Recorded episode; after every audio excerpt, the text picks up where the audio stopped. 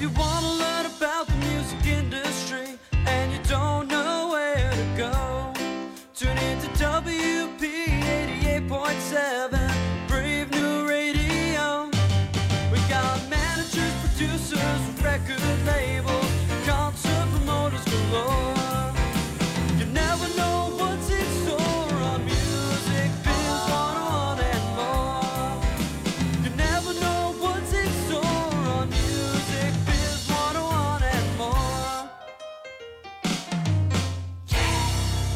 Wednesday at 8 p.m. And it is Wednesday, and it is 8 p.m., and we're on Brave New Radio. I'm your Professor David Kirk Philp, and we are listening to Music Biz 101 and more. A whole lot more. And of course, the voice you just heard was the voice, the soothing, golden throat of Dr. Esteban Marcone. Dr. Esteban! Back from assignment. Studio again. Yeah, it's good to have you back. Well, thank you. He gets the upper bunk again, and I'm pushed back down into the lower bunk. It's but that's what we're doing. We're listening to Rob Fusari's "Don't Let Love Down" in the background. We want to thank Ashley Weltner for managing everything that's happening that you are hearing right now. Ashley Weltner, Ms. Engineer of the Year. That's very good. Thank you, Ashley. She didn't even clap for herself. Didn't even clap for herself. We have a guest who uh, we're going to call. Well, he's called in, but we're going to talk with him in just a moment. Sean Striegel, Senior VP of New York, New Jersey at Live Nation. Actually, Senior VP of Music at New York, New Jersey in Live Nation, at Live Nation. I've butchered the whole thing. shows how flexible we are. We are very flexible. We could say in, at, on. We're great with prepositions. He was driving in and got caught in New York City traffic. So we have set it up so he now has called in. He was going to sit right between us. That's right. You were left my right. And now he can just drive on 78 and go Go right home. go home. Go right home to the dog and the cat. And sure. parakeet. We should remind you to check out musicbiz101wp.com. In fact, we've had Sean Striegel here before. He was here in the spring of 2017. Yes. And if you want to see, we have an interview up there on video, about an hour and 53 minutes. If you go to musicbiz101wp.com and also type in Sean Striegel video interview, Striegel is S T R I E G E L. That's it. And you will be able to see that. So that is supplemental, supplemental viewing for you after this, because this will also be a podcast on iTunes and SoundCloud, you know. Exactly. We should thank the folks at Van Dyne Bruno Inc. and White Hat Management. Because with artists like Charlie Puth, Dave Matthews, and Kiss, there's only one place to go for your band's business management. Go to VB. that's the, that's the American word for hyphen. Right. CPA.com when you are ready. Again, thanks to Rob Fusari for letting us play his song. And listen to, I'm sorry, buy, no, just know that managing your band, K-N-O-W. KNOW, Managing Your Band, sixth edition, came out June 6th, and it's available right now to read. It was written by Dr. Esteban Marcone. And my co-host. Professor David Kirk. Good, Phil, that's good. right. Follow us Instagram, Twitter, Facebook at MusicBiz101WP. We have gotten all of that out of the way. Sean Striegel, are you here with us on Brave New Radio Music Biz 101 and more? I am here. Well, I'm not there with you. I'm on my way, but yes, I am on the air with you guys. Sean Great. Striegel, everybody. Yes. Big, big. We have a huge studio audience, Sean, so um, you're missing it right now. Well, you know what? I'm on my way, and uh, I-, I hope to get there in time to be able to run inside with you guys. All right, where are you? You're great. Where are you physically right now, besides the car? Just, uh, just passing the stadium. Giant Stadium. MetLife. MetLife Stadium. MetLife, Yeah. Right, yeah. okay. All right. All right, great. That's about 20 minutes or so. Okay. If you don't get lost. But most likely, Right. go on. All right, so this becomes a. Oh, come on. Sorry, I Waze interrupted. is, Waze is the best app ever. So Oh, yeah. better. My car's GPS. It, it, it'll show you where to go. Great. Great. Okay, well, let's get started. Uh, I think I'd like to start with I know you're certainly uh, now with Live Nation, but you came via California. Do you want to explain that and how you got here? Sure, I- I'd absolutely love to. You know, my career started off as uh, an independent promoter, and in 2000, I decided to join the House of Blues talent team and opened up the Anaheim venue, uh, along with the rest of the House of Blues team. And, uh, you know, a couple years later, Live Nation purchased House of Blues. I, I stayed on and actually became the director of clubs and theaters for Southern California uh, for the booking team. And uh, about 2007, I got a call and was asked what I thought about moving to New York, and uh, I took the I took the opportunity, and it's been fabulous. It really has. And that was your first time uh, coming to New York? No, uh, because of the business, I would come out here probably two or three times a year. Uh-huh.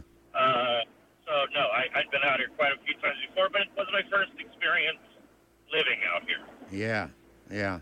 Okay, so what are you? Then you came here through House of Blues as it was bought by Live Nation, and uh, how did you get to be sort of work your way up to executive vice president for our listeners? Well, uh, you know, I started off as a talent buyer, and when I moved to New York in 2007, I was elevated to the position of vice president.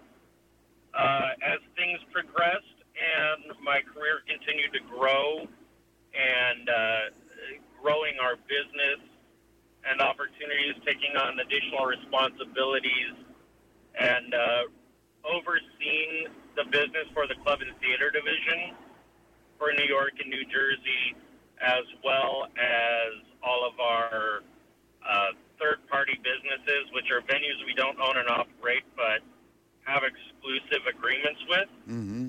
And my history with certain artists and experience, and kind of evolving my role to where I'm also promoting national tours with with artists.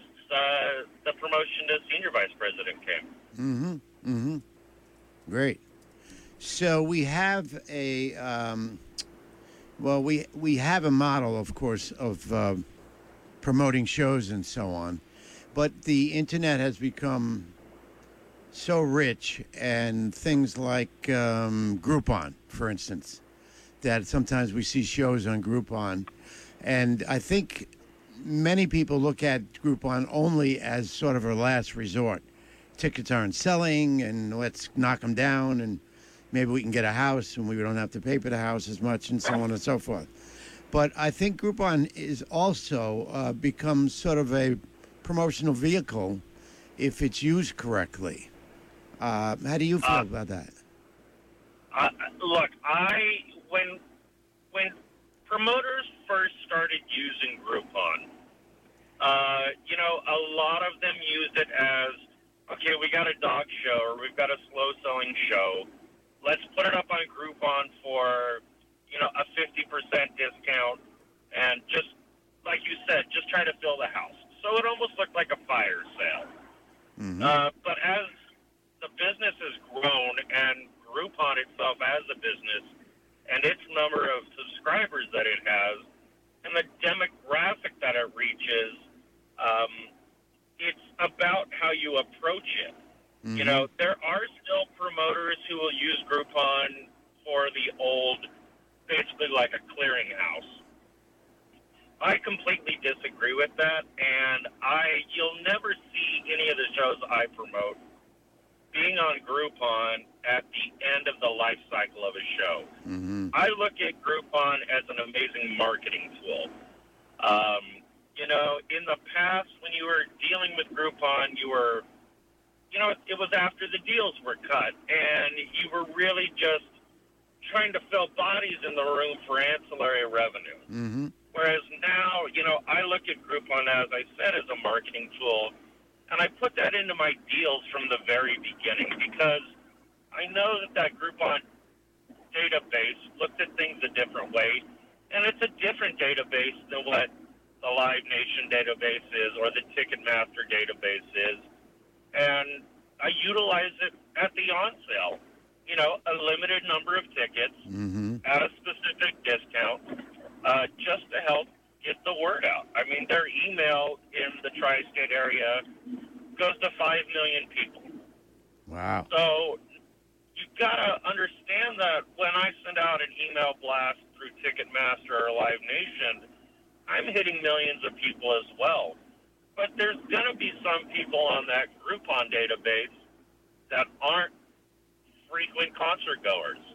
You know, mm-hmm. that aren't going to be the ones who get the Live Nation email or the Ticketmaster email. I wish they all would, mm-hmm. but there's going to be some that aren't going to get that. And so, as Groupon has grown, the industry has evolved around it, and the smart promoters are using it as a marketing tool at the onset of the show instead of a clearinghouse at the end. Mm-hmm. Now, do artists uh, ever get a little skeptical because if there are a certain number of their audience that are going to get this discount early, and then, um, eh, you know what I'm trying to say, and then when they go to the regular Yeah. Ticketmaster outlet, they have to pay the full. Um, do you have to convince them sometimes uh, to use it, or Definitely. You know, definitely. There, there's always a certain amount of artists that are going to give you pushback on it. Um, you know, because they look at it as what you don't have faith in my show that you gotta you gotta discount this. And when you sit down and you explain to them the actual reach of Groupon and how it's such, you know, it's not half the house. It's not Yeah. seventy, you know, thirty percent of the house. It's a limited number, and you're really using it as a marketing. And you're going to go on sale with the Groupon prices um, for the marketing aspect. Very rarely will they ever argue. I mean, if if the artist and the manager they understand that you're using it to strengthen the on sale, uh, most of them come around and, and understand it. And, and you know, it's gotten to the point as well where there are certain artists who are taking that step up to the next level, whether it be a larger club or going into a theater or going into an arena or a shed, where they know that they're not quite going to sell all those tickets. Mhm. They know that they're not, you know, worth whatever or have the ability to sell the capacity of that venue. So they look at you as being a smart promoter at like, okay, I'm going to have a slight discount at the beginning uh, to help get more people in the room, to get you in front of more people, to help get you to the next step. Because, you know, the casual fan, the diehard fan is the one that's going to buy it on Ticketmaster every time. It's the casual fan Yeah. who maybe has already seen the artist before or or um, you know is kind of on the fence about going, and if they see that great deal, then they're going to go ahead and purchase. yeah? So I have found that Groupon also, you know, and, and the smart agents, managers, and artists recognize that done right, it helps increase the attendance of the concert. Mm-hmm, mm-hmm. What can you tell us about the economics of a Groupon deal? Because there are probably going to be a lot of DIY artists who are doing smaller shows, maybe at, at a club like the Bitter End or something, who are thinking, "Oh, now I, I can do a Groupon thing too," because it's Sean was saying how great it works. But I'm assured this is not something that's available to everybody. Well, I mean, I guess anybody could do Groupon, right? But the, the reality is that there's a financial impact to using Groupon. Groupon is a service, you know, um, so it charges a fee in order to use their service. Mm-hmm. So that comes off of, you know, if the consumer is paying twenty dollars for a ticket on Groupon, um, Groupon's going to charge a certain amount of money per ticket to fulfill that. Mm-hmm. And so, if you're a DIY artist and your your your concern is the door, or your concern is the gross or the net gross, those tickets, although it may be more people in the house, are recognized at a lower value than what the consumer is actually paying. Whereas, like that twenty dollar ticket, it might only be fifteen dollars being recognized to the gross of the show Yeah. because Groupon has taken their fees out of it. Right, right. You know, before we get off Groupon, uh, Bruno Mars did mention Groupon in his show. I was at the uh, the Pru Center you know, in, in Newark a couple of weeks ago for his show. And uh, I'm thinking out loud now, in the middle of the show, he's talking about, you know, he and his girl are going and she wanted to go to Hawaii and she wanted to go here and there. And he goes, No, we're going to Jersey. you know, so everybody started screaming. And he goes, What? I had a Groupon. So it was really pretty funny.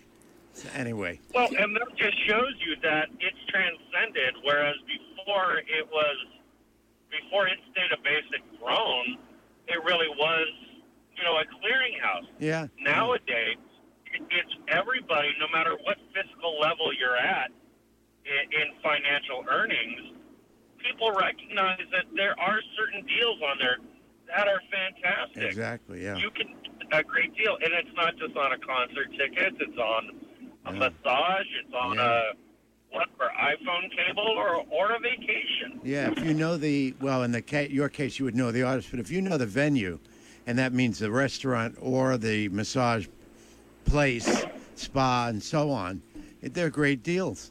I've used it many times, uh, and given them actually as Christmas presents too, to people. Yeah, Uh, they're fantastic. you know, just as long as you know you're not.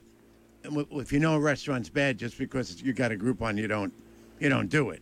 You know, but if you know it's a good restaurant and they're running this Groupon sale, then it, it's excellent. So I don't think you're right. I don't think the stigma is there as much as it was in the you know beginning. All right, they're getting rid of all these uh, hoodies, or they're getting rid of all these shorts or whatever. It's not that way anymore. You just got to pick and Well, choose. if you think about what you just said and take it into what I was saying about the casual concert goer, not the dedicated hardcore fan. You know, much like you're saying, if you if you hear the restaurant is a is a terrible restaurant, I don't care how great of a deal you're getting on Groupon, you're not going to buy it, right? hmm If it's a restaurant you're familiar with and you know a ton about, you're going to buy that Groupon right away. Yeah. But if it's a restaurant that you've heard mixed reviews about, you've always been kind of curious about it, but you're not 100% sure, having that discount might push you over the edge and you decide, okay, I'm going to go ahead and try this restaurant because I got a Groupon. Yeah, and you look at the The same can be reviews too. for, yeah, the same can be said for a show. You know, Yeah. you Yeah. there's an artist that maybe you've seen a couple of times, or it's been a couple of years since they've uh, had a record, or you know, or um, you know, you're just you're not sure, and that you, you see the full price of the ticket, and you're like, man, I just I really can't afford that fifty dollar ticket. That's that's a that's a steep haul for me right now. But you, then you see the Groupon for thirty dollars, and it's like, wow, you know, I did like those six songs that they had. Those were absolutely amazing, and you know, I would like to see them. And to me, it's it's worth that value. hmm So that, that's where the Groupon can help push that sale over the edge. Now, when you're doing a, a Groupon deal, you're obviously speaking with management, artist management, because somebody, I guess, and tell me when I'm wrong or anything, um, because somebody has to eat this discount. Somebody's not going to get obviously paid as much because it's being sold as a discount. Will the manager say something like, um, "We'll split it," or "You guys should eat it all because"?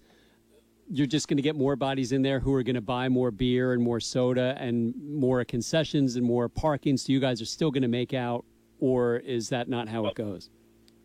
Well, that's where when you're doing it at the end of the cycle of a show, that's where you run into that problem, and that's where you know it, it's like, okay, you got an extra thousand people in the building, but you know, uh, why aren't I gonna, you know, only, you know. 35% of what we originally cut our deal in is going to the gross. So, hmm okay, so we're now at a capacity show and I'm losing out. Whereas if, and that's why I'm saying I build it into my offers from the get go. Yeah. hmm yeah and makes at sense. that point, it, it's understood and it's, you know, okay, there's going to be 200 tickets at only 20 bucks while the rest of the house is 35. Mhm. Um, you build it in and there is no loss, loss in perception of what the gross could be. Yeah. Yeah, smart move. Uh, Live Nation did it a few summers. I don't know if they did it last summer. There was ten dollar Wednesdays or twenty dollar Wednesdays at any show was Like There at the PNC Arts Center, I remember there was uh, yeah, but I mean, they did it ten dollar tickets all summer or something. Or Well, I remember that Live Nation was doing it like on one day a week.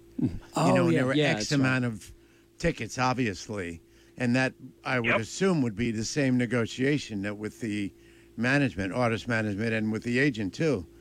That this is uh, Exactly. you know, and it's and it's done. It was done in sort of a. I like the way it was done with Live Nation because it was sort of done like a, a payback to the fans Mm-hmm. for being such great fans instead of hey this show isn't selling, you know uh, here they're ten bucks now. Exa- Exactly. You know, and it, it's just like looking at the uh, the National Concert Day promotion that Live Nation does, Yeah. which yeah. is, you know, I, I know we talked about it when I uh, when I sat in there last time, but you know, done right, that's all negotiated and all of the deals in advance. You know, the certain number of tickets are going to be on that. Mhm. And the the point is, is you run a very limited time promotion, and it really is. I don't want to say attacking, but it's really giving that opportunity to the casual fan to come out and experience live music. You know, and you know, in the amphitheaters, it's a lot of lawn seats for twenty dollars. But where else, you know, can you experience that or get the entertainment for a twenty dollar value?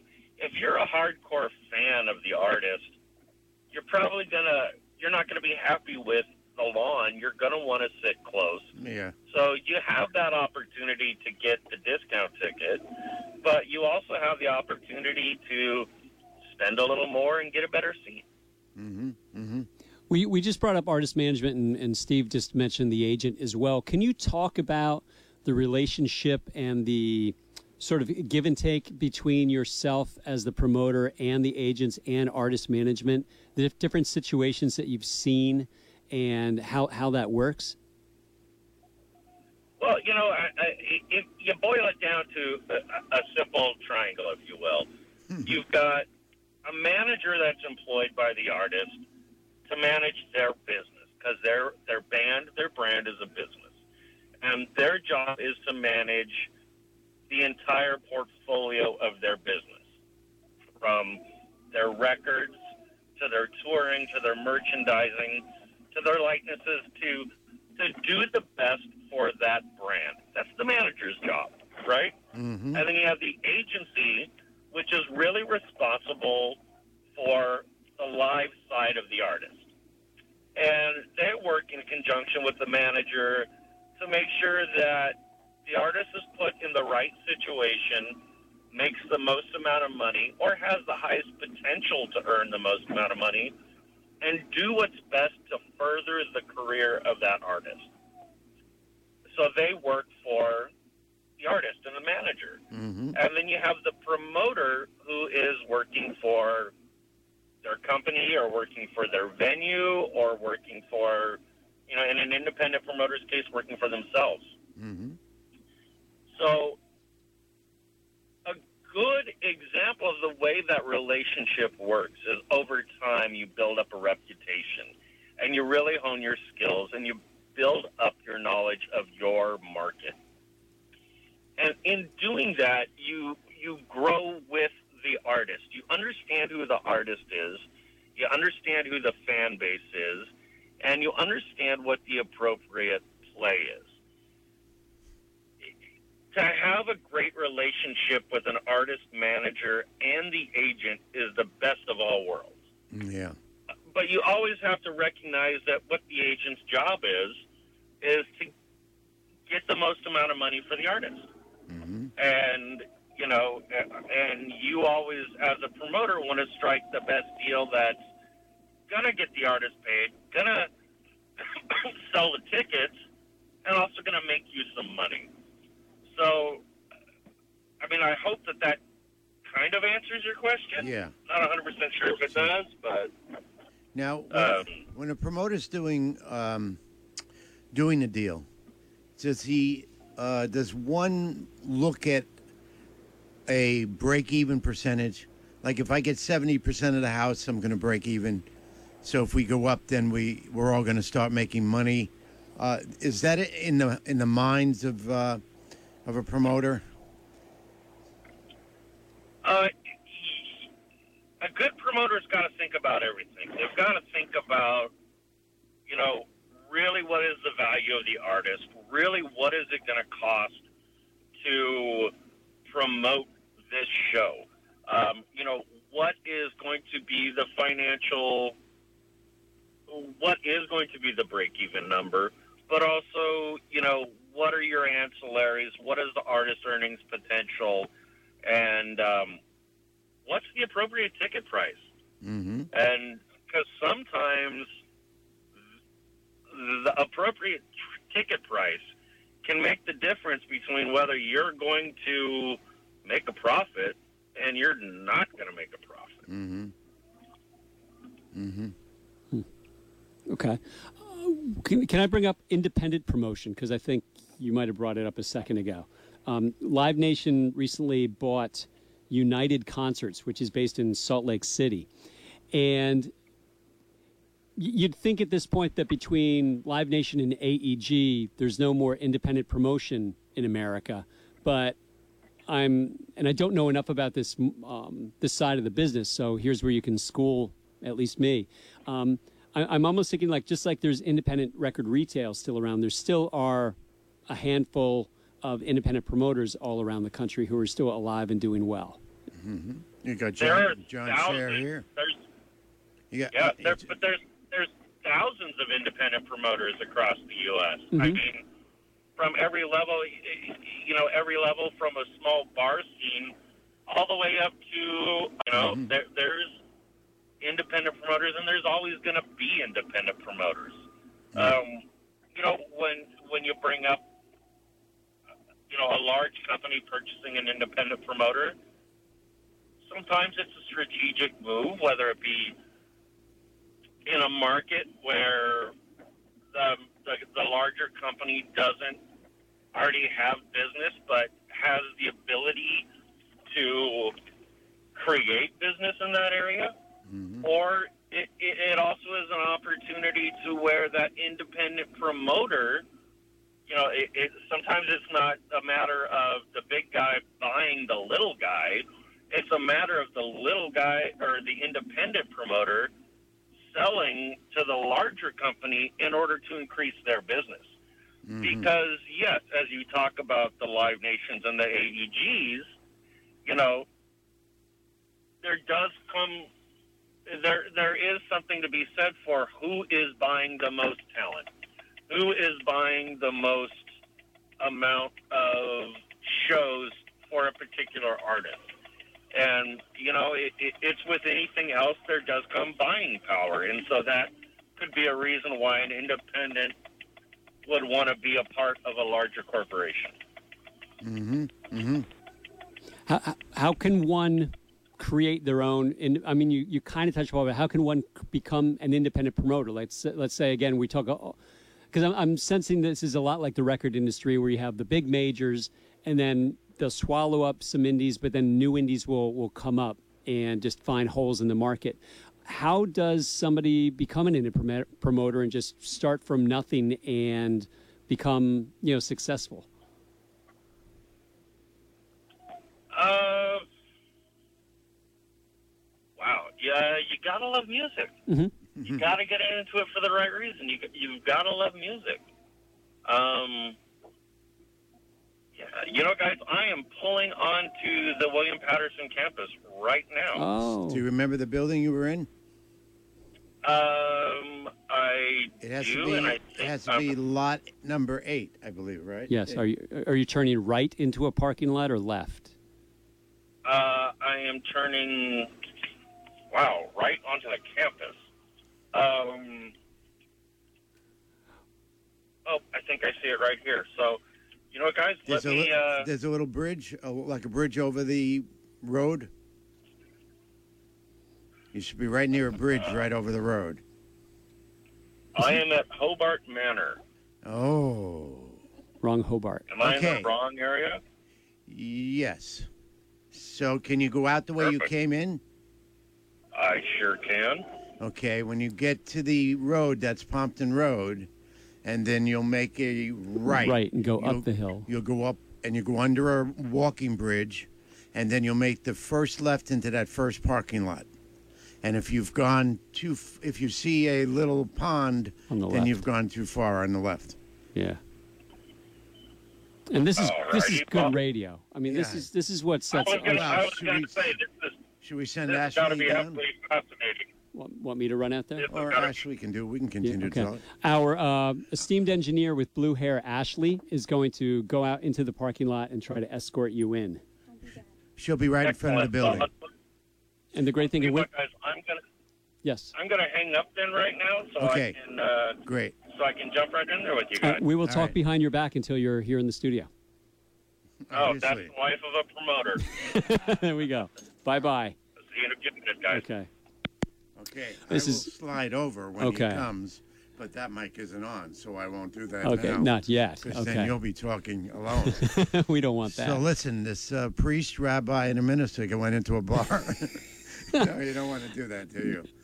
I, actually, I wouldn't mind, but I, I think the FCC would have a problem with that No, he's uh, very interesting. thus far. Yeah. I think that um, understanding that a concert promoter isn't this guy that sits behind uh, something with a big cigar and he has, uh, you know, the Pru Center and he has Madison Square Garden. And uh, I, I was very close friends with a independent promoter in Syracuse that did basically metal shows. A guy by the name of Jack Bell who, who passed away way too early. But um, we got to be very close. And uh, he actually was a bartender. And he was uh, talking to a guy that came in drinking. And so I went to the show, and it was a show that Jack knew the artist, who the artist was. And he said, Yeah, it was about a quarter fill. And Jack said, Well, I can do that better. That's stupid. That place should have been filled. And the guy dared him, and that's how he got into promoting. And he promoted the Rolling Stones, and I mean, all the way up. And uh, he said, The bigger the act to promote, the more difficult it was because you spent all your time with that act. And there's seven or eight other shows that you're promoting within that week or two weeks. And he says you don't even know it. You look to your assistant and uh, your assistant will say well last night we did. And he goes oh yeah where? You know because he had no idea. But he always used to say this thing that i never forgot. He says they're only as good as your last show as a concert promoter. This was before the day of the live nation where they can lose a ton of money and still make it on a Bruno Mars tour or whatever. Right. Uh, but but I, that always stuck with me, and I try to get people to understand how difficult it is to do everything right, and especially if you're running um, a, a fairly large arena in a town, let's say the size of a Buffalo or Syracuse or whatever, that you have to know all the police uh, department people, you have to know the fire department people, you have to be able to um, make one-way streets and parking and so on and so forth. Sean He's is here. arrived. How's it going, Good, good. Good to see you. Yeah. When you get a chance, come around. Again, this is this is what makes our podcast different from every other And ask you- podcast and live radio. So, Sean Striegel is Well, here. Good The to effort. See you guys again. Yeah, yes, yes, thank the you. effort. Of Great. course. I'm sorry I'm late. Oh, that's Yeah, we were just talking about uh, a concert promoter who Steve used to know in Syracuse, Okay. and he was bringing up the the classic line of "You're only as good as your last show" as an as an independent. as an independent Promoter. You know, promoter. because he didn't have a uh, a live nation where there are 40 shows going on, and you can lose a little money on one or two or whatever. But he was um, the guy. His name was Jack Bell, and he passed away way too early. And he got into the business because he loved music, and he was a bartender. And he, a guy came into the bar and said, uh, "I went to the show." And he go, "Yeah, how was it? I couldn't go." And he said, "That was only about a quarter filled." And he says, "Oh, I can do that. That's stupid. It should have been filled." So the guy dared him, and that's how he got into the business. Uh, all the way up through the Rolling Stones. I mean, he used to do in, in Central New York and so on. There's so many people that I know in the business that became a promoter because whether they were a musician that wasn't as good as as the other people they were with, or um, yeah, they were working in a bar or whatever, or their friend's band or their brother's band. Right. You know, there's a lot of people that got into the business almost just because like I can do a better job at the next person. Yeah. So Yeah. uh, you know that's Yeah. uh, I agree. But uh, the the thing about you're only as good as your last show. It kind of goes back to what I was just saying about the relationship between the agent and the manager and the promoter. You can have a bad show. You know, you there are some times where you are going to do absolutely everything in your power to try and make a show successful. Mm-hmm. And sometimes it's just not going to be successful. So Right. Uh, if you continually fail at what you're doing, you'll create a reputation where people don't want to do business with you. Mm-hmm. But if, if you conduct yourself in a way and you're professional and the the the the artist team knows that you truly have done everything that you can do mm-hmm. to promote the show properly or even gone above and beyond to really try they're not going to hold it against you. And in mm-hmm. fact sometimes they'll give you a little financial relief. Um because th- that's what it's about it's a give and a take and it really needs to be a stronger relationship uh, between everybody if it was just a commodity of like okay, I bought 50 shows from you, just like I bought 50 hats from you. Uh, nobody wanted to buy the hat. Right. Too bad you bought the hat. But I buy 50 shows from you. If I just buy 50 shows, put them on sale, don't care, don't ever communicate what's going on with the shows, then then bad on you. A- a- And, you know, not every discussion is going to be rosy and beautiful. Yeah. You have to be strong enough and understand your business enough to have a conversation with the agent or the manager or both and say, We're in trouble here, guys. Mm-hmm. I've done A, B, and C, and mm-hmm. nothing's working. Mm-hmm. The worst thing that you can do as a promoter is to wait to the last minute to do that. Look, when a show goes on sale from the start, if you have any sort of experience, you're going to know if your show is going to be successful or not. Mm-hmm. The quicker you can raise your hand and say, I think we got a problem, there's the, there's a lot of time that can go into it and a lot of opportunity to come up with a solution. Maybe it's as dreadful as having to move it to another venue. Maybe it's about, hey, let's add another support act to it that's got another draw that can help bring the show in. Maybe it's sitting down and going, it's just not connecting or engaging with the fans right now because the artist has been out of the market so long. Hey, can we get independent drops from the artist for each individual market that we can use on social media or, or any of that? Can we get a Twitter takeover with the artist? Can we get, uh, uh, you know, something unique that is just special to the artist? Um, so it's about recognizing a problem in advance. Yeah. You mentioned independent drops. Are those vo- voiceover? What, what are you talking about? nowadays the I got to tell you nowadays the quality of the cell phone the video is absolutely amazing. Anytime I do a tour with an artist one of the things I require is is I say so here's what I want. I mean we do the deal and it's months before the shows go on sale and everything. Just spend a weekend and there's going to be 25 cities. You've got the route in front of you. Just take your iPhone and just shoot up 15 20 seconds. Hey i'm coming to new york city. I'm really excited to see you guys. I'm going to be playing at irving plaza on this date. Tickets go mm-hmm. on sale this day. Mm-hmm. That's what i mean by the independent drop. Right. you know and, and, and that stuff and look facebook i love facebook. But at the same time we're so inundated on facebook. It's become 50 different little side ads on it now. So while Facebook is one of the strongest ways to get the word out about a show, right? Um, I don't know about you guys, but I kind of zone out sometimes on the things on the side. Yeah. Yeah. Uh, you know, and, and if I see it in my feed, you know, and it doesn't grab me or doesn't engage me, I go right past it. Yeah. But if I see that an artist is coming to town and I see there's a video of the artist and it says, hey, and you know, and there's a little thing and it just says, hey, NYC, so and so's coming. Mm-hmm. You know, that's going to stop. That's going to grab me and that's going to engage me to to find out what's going on. Mm-hmm. Maybe the artist will talk about, I'm in the studio, I'm going to finish up my new record. It's not going to be out by the time these shows are playing, but I'm going to play three new songs off of my new album when I hit the New York City stop. As a fan, I want to know that. And that might be that thing that pushes me over the edge to go ahead and buy a ticket. So that that's what I mean by the Mm-hmm. Yeah, independent that's drop. great. Yeah. Now, does the old system still exist? And by that I mean, when an artist is starting out, and the promoter buys the show, puts them in, usually has had um, access to a small venue, would lose some money on the artist, and second time around, the artist is going out and he's going to play maybe a thousand seat place and the promoter again is going to maybe just about break even. And then the artist finally becomes a headliner, and he goes to the promoter and says, "We realize you lost money on us.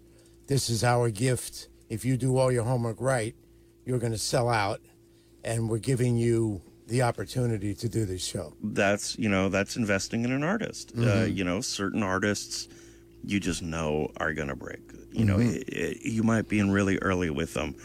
And you know it's like it's it's not it's not their time yet but their time is coming. Right. um so yeah that that still happens all the time that you know there's just you you, you gravitate gravitate towards someone and you want to you want to be a part of that career because you know that that is going to be a career. It's not just going to be about one time around on a show. So yeah you'll lose money on a show or two you know to to to grow that artist to invest in them to help them along the way. And uh, that that's that that still happens every day.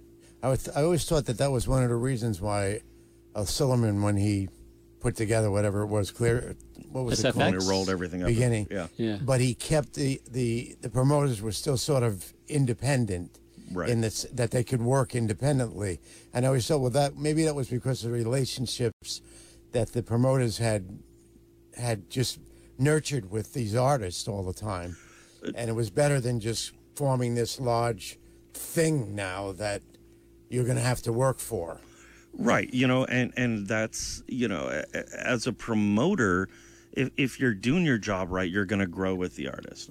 Um, and depending on your track record, as you grow with that artist, you get to a relationship with the team around that artist, with the management team, with the agency team, and you become their guy. You know what I mean? Like, you know what you're doing. You've proved to them, I know how to promote a show. I know how to promote something in this genre and you create a loyalty towards you that hey i've got this new artist like i want you to listen to him. I want you to see what you think about him and you know let me know what you think. And and you know if it if it clicks with you if it resonates then it's like yeah i'm your guy. I want to do this. Like i believe in this band. This record's really good. When are they coming to town? Oh well they're doing a showcase here blah blah blah. I want to be there. I want to go check this out and then you get involved with them and, and you grow with them. So you know um in the in the big scheme of things you know as a promoter it is a business as well. And the worst thing you can do is is lose money right? No business wants to lose money.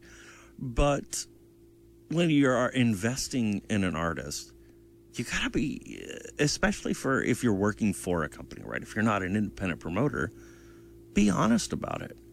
You know it's like um, I'm going to do this show, and I guarantee I'm going to lose two thousand dollars. But in six months, they're going to come back and they're going to play for me again, and I'm probably going to break even mm-hmm. because it's about growth. Because once people see these people, they're going to tell two friends. You know, it's like that old hair commercial mm-hmm. or Yeah. shampoo commercial. They're going to tell two friends, And so on. and so on. exactly and it's going to grow so you know i'm going to put i'm putting my efforts behind this artist because i mm-hmm. believe in it and if you've gotten to a level with with your company or such they're going to trust you because you know we've like myself those of us who's been around over 20 years actions speak louder than words Yeah. right Yeah. the the worst thing is like oh i'm going to book this show because i really like this artist and i think they're going to grow and i want to be in with them from the beginning but I'm too afraid to tell anybody that it's not going to do the business. yeah Um, yeah I don't know, maybe that's sharing too much, but that's the truth. I mean, Yeah, it, yeah. it's a business. Sure. For It's the artist, investment. it's a I mean, business a two thousand dollar loss is still an investment that that you guys can afford to do because you know if you stick with it, if you really believe in it, and you guys do your job, you're going to get that back over time, incrementally exactly. over time. Yeah, Even Yeah. as an independent promoter, I, I, I would do that. I would mm-hmm. invest in an artist. And there used to be that loyalty. Yeah. I mean, the loyalty with the artist management or whatever, realizing that he did lose money. Now we're big. We're not just going to go with X down the street for a better deal. This guy, we're paying him back for what he he brought us to where we are, mm-hmm. basically. You know, and that happens in every city across the country, basically, when you're starting out. Mm, right, but you know, as your career develops and as you grow, you know, I still have those loyalties that I started 25 years Yeah, ago in California. yeah. There are still certain agents that, you know, it, it's funny, but the history game, wow, and it's a game. You know, you can use it, you can use it to for gain, or you can use it against yourself at the same time. Um, you know, I, there's a couple of artists that I can think of right now that that'll remain nameless that my roots run extremely deep with on the West Coast. Um, I moved out here 10 years ago, and as soon as, you know, they would play for various other promoters out here on the East Coast. The minute I moved out here, it was like, okay, it's Sean, Yeah. where, you know, he's our promoter. He knows what he's doing. Um, You know, my first week in New York, there, uh, the first week I moved out here, um, I'm sitting in the Live Nation offices, and it was kind of like, okay, you, you know, me and Jason Miller and Kevin Morrow all came out at the same time, and it was like, okay, we got to kind of take over some of these shows because that promoter's not with us anymore, and uh, and it's funny, there was one that was in in quite a large venue. That was probably the the first show that was handed to me, and it was real simple the the president of Live Nation New York at that time, you know, talked to a bunch of the agents and said, you know, here's the changes. I'm out here now, and Striegel's out here with me, and Jason Miller's out here with me as well. We've got your artist performing in this venue. You know, who do you want to deal with on this show going forward?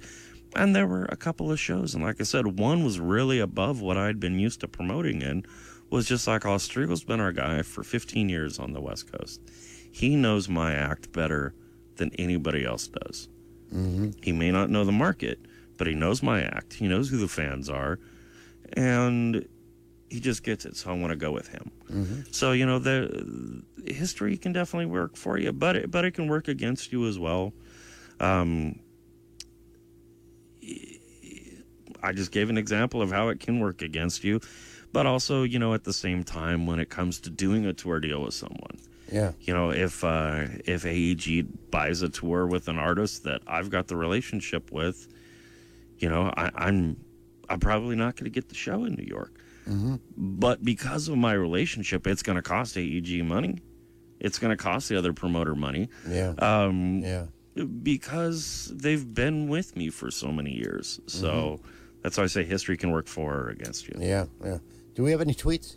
No tweets tonight. Yeah, we have lots of tweets. I haven't. I I haven't nobody cares what I have nobody to say. wanted to listen to Sean Ton Striegel tonight. But uh, uh, ask another question because I've been listening to Sean and not looking at reading tweets. Unfortunately, I Am I a like. I terrible like interview? we always tell. I'm we, sorry. We, we usually tell our classes when when an act cancels a show, not a Bruno Mars and not a not um, Adele or something. When an act cancels a show uh, because of bad health or something, we always tell them that it was because of bad ticket sales. Is that is that usually the the case for a? I'm not saying a headline that you know darn well there's not a ticket to be had. Right. But just you know, somebody you read about and they're canceling the rest of the tour. Oh, hiding behind a, a artist illness. something. like No, you know, not not really. Nowadays, here's the thing: unless the whole tour is a stiff, uh, rarely is an artist going to pull a show down. Uh, there are so many. The record labels are gone and are no longer supporting the artist in the way that they were before. The artist makes their money off of touring now. Sure. So before the artist, you know, gets on that bus or gets in the van or whatever for the first day of the tour, they've got a budget set out. Mm-hmm. And so to pull a date down just because of ticket sales, everybody loses on that. Right? Yeah. You know, the artist Yeah. is lo- is lost on it. The promoter, you might think the promoter got off easy. Wow, ticket sales sucked, so we killed the show, right? what about the ten thousand dollars I spent in advertising? Yeah. What about the Sure. whatever amount of money I had to pay in rent to the venue? Yeah. Uh, you know, everybody loses out. So it, it- nowadays, the quality artist, manager, promoter team, it's more about mitigating the loss, and it's about how do we keep the show going. So most of the time, when you do see an individual show get canceled because of an illness or a transportation or Yeah. or whatever, there, there truly is that problem. Mm-hmm. I mean, uh, and with social media being what it is, it's it's too e- you can't really hide behind those things yeah, anymore. That's, that's true. Because if you say like, you know, the artist is sick, someone's going to catch that person out on the town when they should have been playing the show, right. and someone's going to throw that picture up on social media, and then it's over. yeah. the damage to the artist is, is that much worse. Ashley's going to read a tweet to you. All right, so this is a question from Ashley, but not me, Ashley, a different Ashley. Um, Oh, I'd rather hear, I'd like to hear a question from you, Ashley. I'll get to a question from me after this one because I I, I really want to know the answer to this one. Um, VP Sean Striegel, did I say that right? Sure. Yeah. Uh, what's the number one factor agents pay attention to when considering which acts to book? Whoa. Um. The, The hard one. yeah, because the agent represents the artist. I mean, is it? I'm confused by that question. I got to be honest. Is it more? Are, are- please, uh, Yeah, yeah. Ashley, retweet back. So, are you asking like a promoter? Um, like, what is it that we look for when Yeah, booking you an act? you guys specifically from So you, a from you, from yeah, from your seat and what you do. Yeah. you know, um, what's the artist history? What is their what's going on with them? What's their their value in the marketplace? You know, um, Do you have all that data in front of you? some of it, uh, for the most part, have access to a lot of it, but also it comes with experience and it comes with knowing your marketplace uh, and or knowing that artist. Um, you know, uh, that's really what I look for. What's going on with the act? What are they? What do they have going for them? What's what's the reasoning they're on tour? Or you know, you know, what's what's the point of them wanting to come to New York or New Jersey or any of that? Um, that's probably the number one thing I look at. What's going on with that act right now, or what's gonna be going on with that act at the time they're talking about touring? We have another one. This is I like this question that she's going to read. This one's from Zach. Um, should unsigned bands focus on playing in many different areas as possible, or focus on getting big in one? Oh, I love it. We covered this one uh, when we all sat together uh, in the classroom. Right. Um, if you are an unsigned independent artist and you're, and you're starting out, it is way more important to build a fan base, to build a ground swelling, and to build a draw in one area. Mm-hmm. Because you can go play 20 cities to 20 people and nobody's going to care. Mm-hmm. But if you can sell a thousand tickets in your hometown, someone's going to pay attention to that. Mm-hmm. It may be another promoter, it may be another city. It definitely is going to be an agent.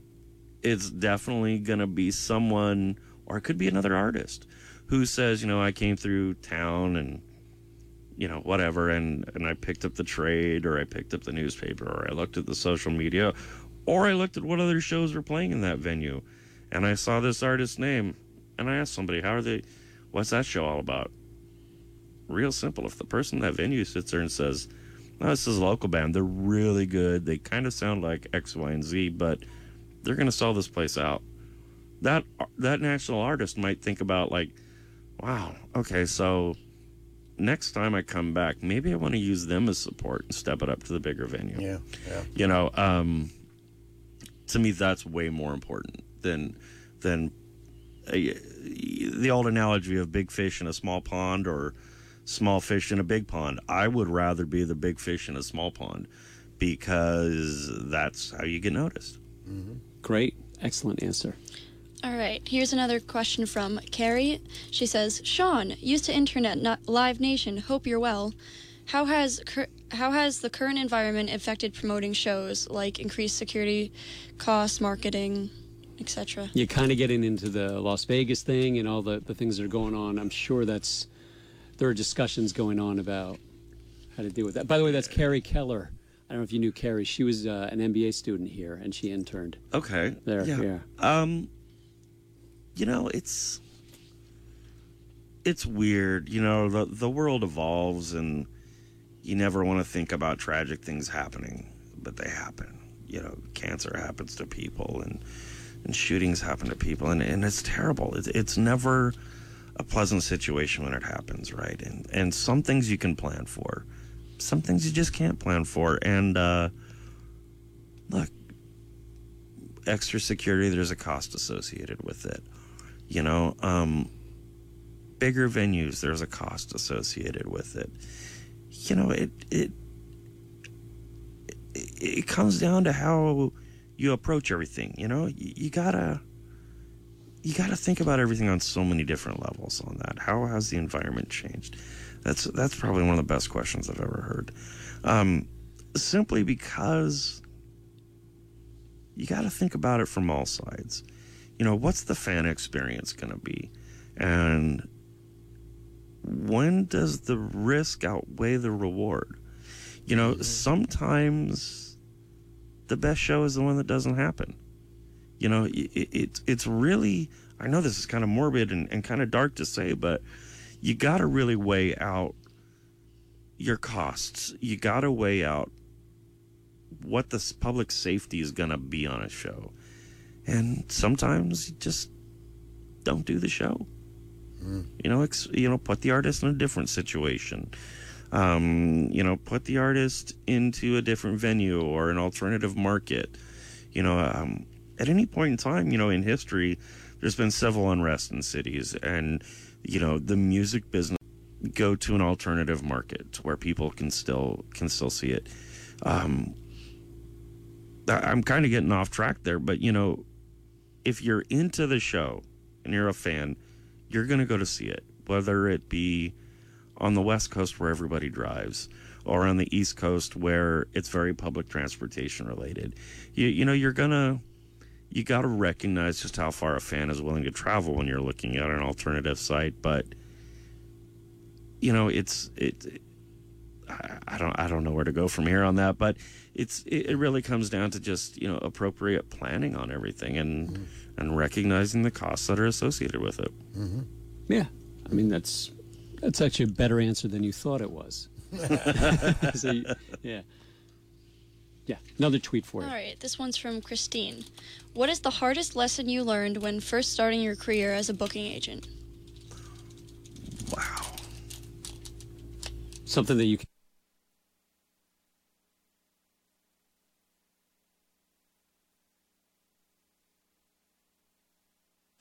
Oh, sorry, sorry, sorry. Uh, apologies to everyone. No, we've we've uh, we lead the league in um, in fines. in- Send yeah, the yeah. fine to Live Nation, 430 West 15th. um, uh, um, you can't hide behind a lie. That's probably the most important thing.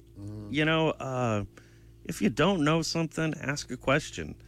Uh, I know those are like little, it's not one specific answer, but what it comes down to is recognize your abilities, ask for help, and be honest. That that that you can carry that through the music business. You can carry that through any business that you're in. But that's the reality. But challenge yourself at the same time.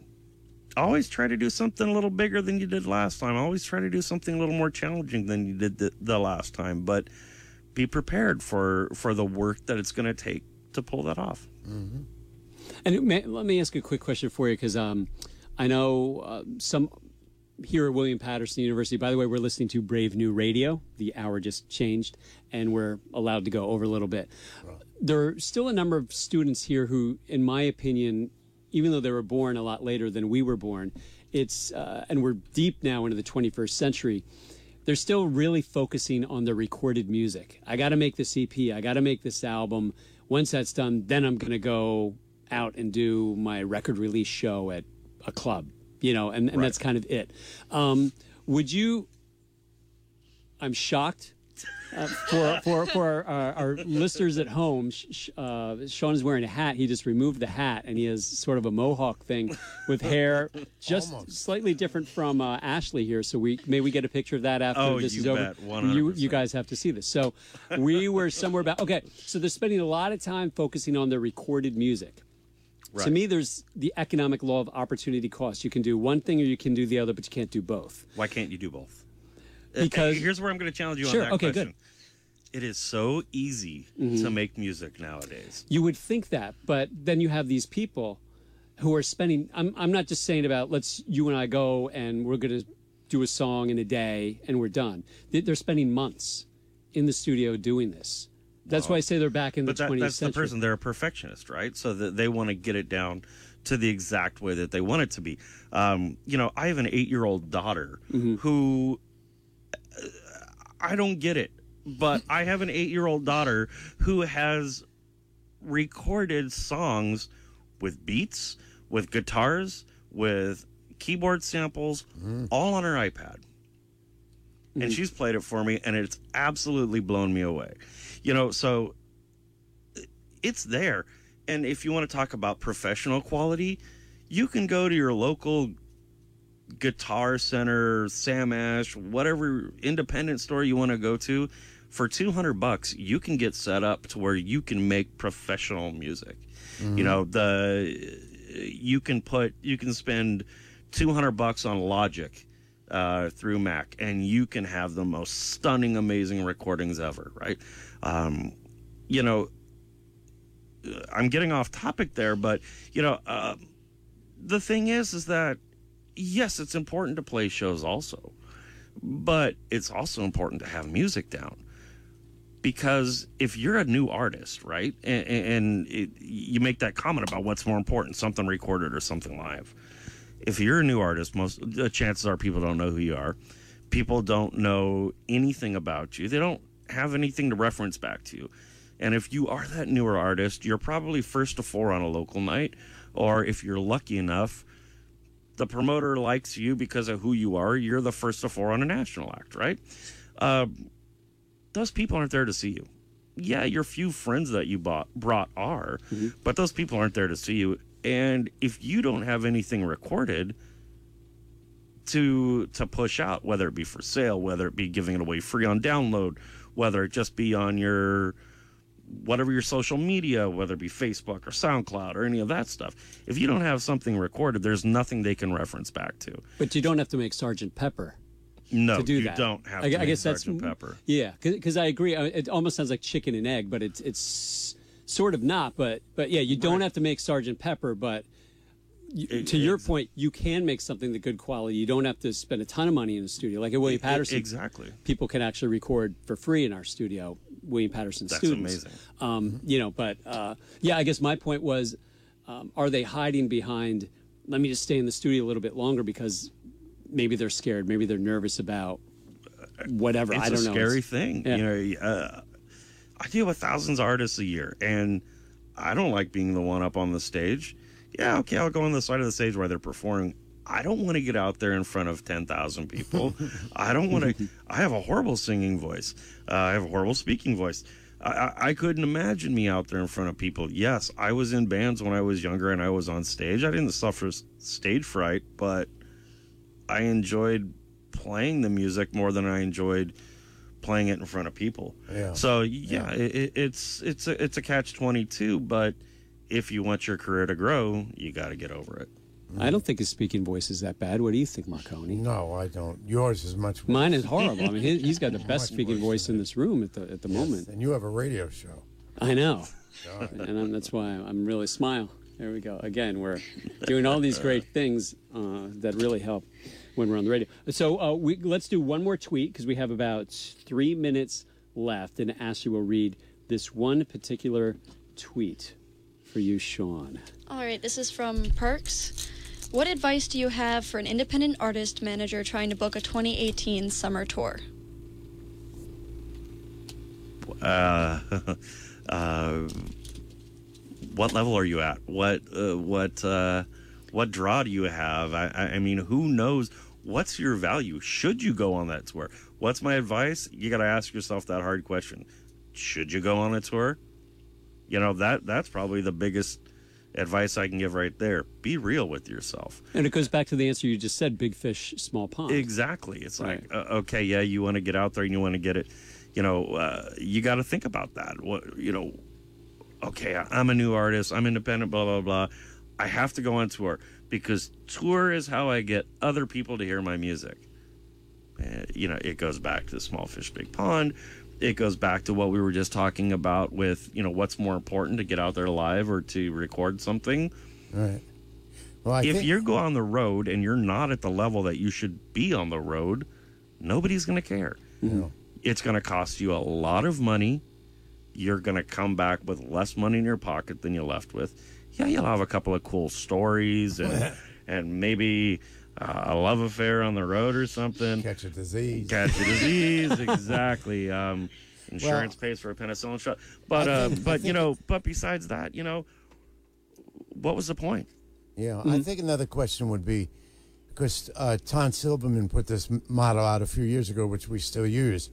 Really, today there's no model to success because there's so many opportunities. But the the the uh, method or the road is to take that passive fan and make them into a fanatic fan. Exactly. No matter how you do it, you may do it through social media, you may do it through performing, but I think the question to ask is how many passive fans did I make into fanatic fans through active fans into fanatic fans that I can count on to to when I'm going out to try to do this so-called tour in the summer. Yeah, and you can take take what you're saying to the step further. When okay, how do you plan a, a 2018 summer tour? Mm-hmm. What are the markets within a 200 mile radius that I have? What has the highest level of active fans and what has the Yeah. highest level of passive fans? Yeah. And what's going to be my opportunity to convert? Mm-hmm. What do what's going to give me the best opportunity to further my artist career? Mm-hmm. and value. Y- You had said earlier, you know, what value am I, am I Right, bringing? You know, which I think is is a great one, and that's one of the hard questions. And I think one of the hard questions is, do we stop now? And the answer is yes. We have to stop now. So it was great that you got to be here. Yes. we, we got both excited. sides of you. We got the purely audio, and then we got to see you in person and Yes, take some yes. pictures, Right. which people will a be able to see. Yeah, Shocking. yes, it was, it was great. So we want to thank uh, Sean Striegel of Live Nation for being here. Thank you very much, Sean Yes. Striegel. Thank you. Thanks for having me. Thank you, Ashley Weltner, for telling us how much longer we could go and how long we had to stop. Thank you, Ashley Weltner, for making it happen with her hair. And thank you, Dr. Esteban Marcone, because you're so amazing in everything Thank you do. And You I'm really glad is. to be back. Yeah, it's good to have you off of assignment. And then Right. there is no live show next week. There is a gubernatorial debate here, New Jersey gubernatorial debate oh, happening Yes. at William Paterson University. one last night, and we will be the second one. Right, second of two. Yes. That's right. And then we will be back the following week, and we're going to have a great show coming up for you. So, uh, And who's going to be here in the following week? Adam Ritchie from a company called A. Adam Ritchie Brand Direction, who has uh, done a lot of sort of uh, alternative retail opportunities for, for artists. And after that, Terry Currier of Music Millennium, big North Northwest uh, Pacific Northwest guy. So we gotta go. So this has been Music Biz 101 more of Brave New Radio. Thank you very much for listening. At the end of every show, we do not say hello. That would be silly. You know what we say, Sean, at the end of every show? We practically say goodbye, but in another language, it's Portuguese. It is adios.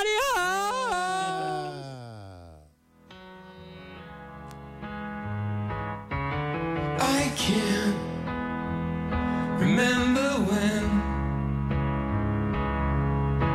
you looked at me and cried, said something broke inside